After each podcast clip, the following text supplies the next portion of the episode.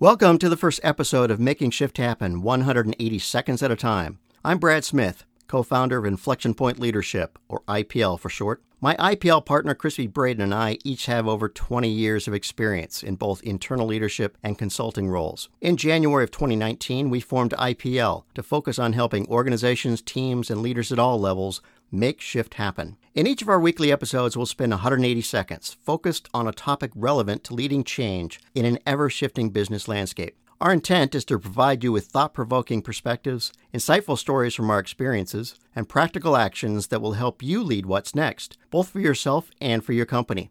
Also, once a quarter, we'll expand to 30 minutes and involve a panel of special guests that will include business leaders, HR practitioners, and leadership development experts to have a deeper dive conversation on a specific Shift Happens topic. Today, I'm going to introduce three terms that are central to what we'll be discussing in subsequent podcast episodes shifts, inflection points, and conditions for leading what's next. Yes, shift happens. In fact, shift happens more rapidly today than ever. Yet, as futurists, politicians, and executives agree, the pace of change will never be this slow again. In the business world, making a shift can be like making a 180 degree turn on a narrow one lane Paris street. It's likely a cumbersome process of many smaller twists and turns, with those not driving questioning if it's all worth the effort. If you're not leading the shift, then the shift will soon lead you. We define a strategic inflection point as the time period when a company must effectively respond to disruptive changes in the business environment or face decline. For many organizations, these inflection points are narrowing and overlapping. Virtually every industry sector has experienced major disruptive changes over the past few years,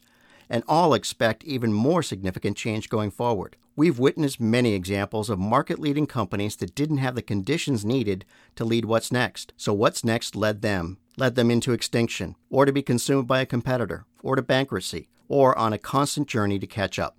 But other companies have succeeded in the midst of significant change. They're selectively navigating the obstacles and opportunities of a continual next environment because they've established sustainable conditions that equip the organization and its people to both thrive today and shape tomorrow.